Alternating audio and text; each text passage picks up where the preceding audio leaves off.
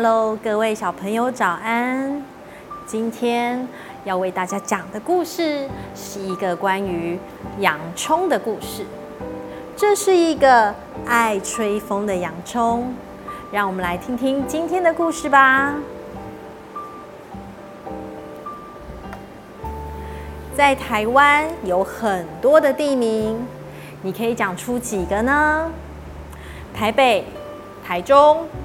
桃园，还有呢，在台湾的最南边有一个地方叫屏东，在这个屏东的最南边的这个地方啊，它呢叫做恒春。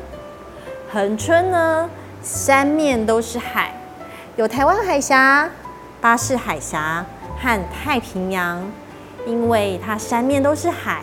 所以叫这个地方叫恒春半岛。在恒春的这个地方啊，一年四季太阳都高挂着，暖暖的照着这里所有的作物跟人们。海风这么吹着，就算是夏天呐，也不觉得闷热。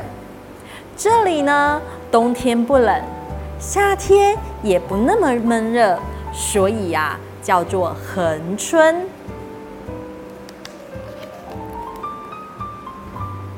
大概从现在开始的时间，每年的十月到隔年的四月，东北吹来的冷风啊，会越过中央山脉，从陡斜的山坡上吹下来。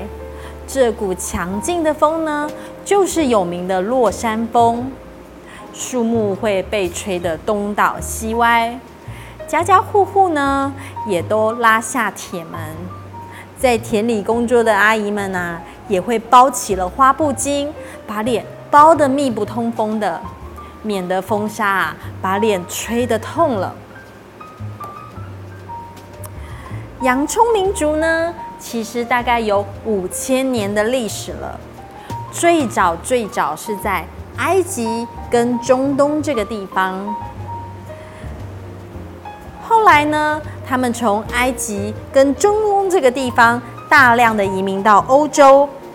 十七世纪啊，他们的祖先又从欧洲到了日本，在二十世纪从日本再带到了台湾。洋葱刚到台湾的时候啊，哇，台湾湿湿热热的天气让洋葱们水土不服。得了很严重的皮肤病，感染之后呢，就会像湿疹一样，身上长满了斑，严重的呢还会全身腐烂、枯萎。洋葱的体质啊，适合的是像干燥又有太阳的温暖气候，就像我们前面所讲到的，洋葱最早呢是在埃及、中东这些地方。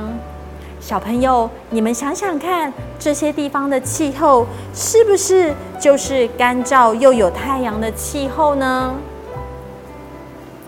在一九五零年代之后呢，洋葱的爷爷奶奶呀，就落脚在这个恒春半岛。这里的落山风啊，又干燥又强烈。虽然呢，其他的作物都不太喜欢这样子的气候。但这个气候却非常适合洋葱的生长，它们终于摆脱了因为湿热所带来的病苦，在这里啊，快乐的存活下来了。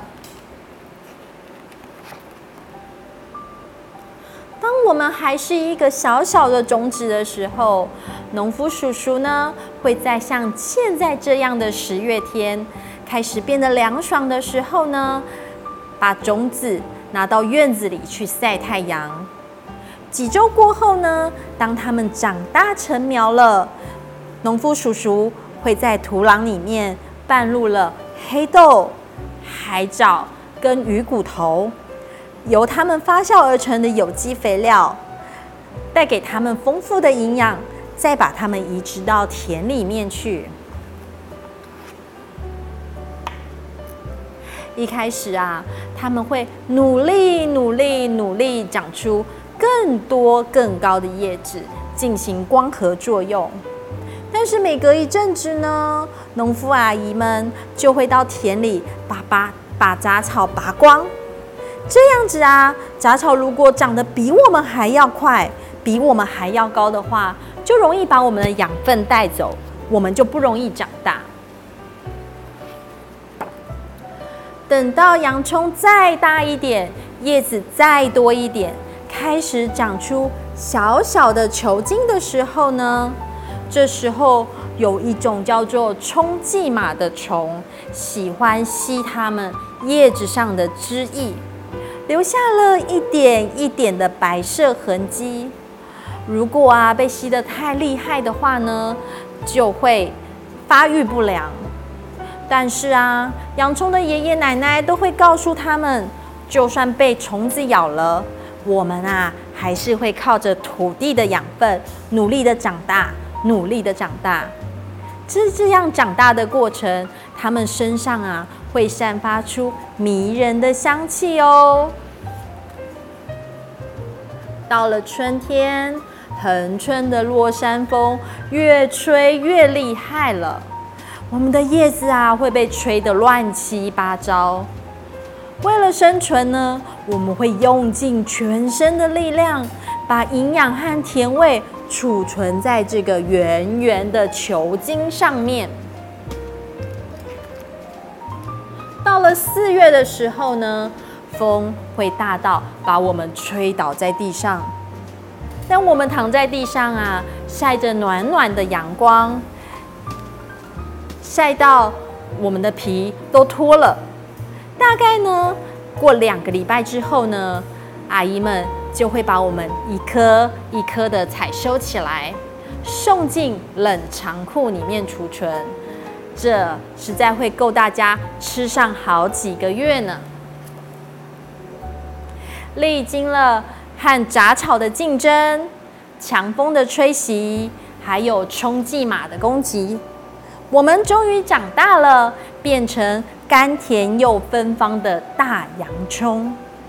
在大家的餐桌上，恒春的洋葱成为独一无二的美味佳肴。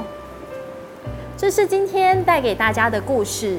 爱吹风的洋葱，洋葱呢是一种营养成分很高的食物，不管在中式或者西式的餐点上面，我们都可以常常看到它的踪影。在这个系列啊，还有另外一本跟大家介绍的是《好难养的芋头》。这两本都是信宜所出版的书，这两本书都非常的好看。